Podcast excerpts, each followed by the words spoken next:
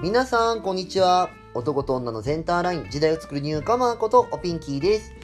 さあ、今日も始まりました、おかまのオブスラジオ。皆さん、今日はどんな一日をお過ごし？今日は、これから新しいパソコンを買いに行ってくるの。人間疎いとさ、何でも新しいもの買えばいいって思うけど、ちゃんと情報を知れば自分にとって一番適したものがわかるからしっかり事前準備することって大切よねって昨日お客さんと話しながら思ったわ。さあ早速本日もこのコーナーから行ってみましょう。今日の1日1ブス。私がしているブス説法の中からこんな状態になっている時は素じゃない状態ブスな状態なので気をつけなさいをお届けしています。本日6月4日のブスはこちら。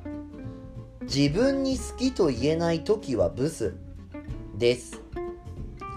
自分のこと好きですかっていきなり聞かれたところで全部好きです。なんて普通なかなか言えるもんじゃないと思うのよ。でもさそもそも自分のことが好きって言えないことがブスだと私は思うわけ。自分のことなんてさ嫌いなとこ見つけるのは簡単なのは当たり前なのよ。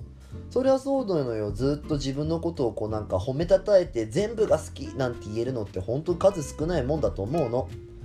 だから自分の嫌いな部分ばっか目が行きがちなのは当然のことだと思うんだけどさ。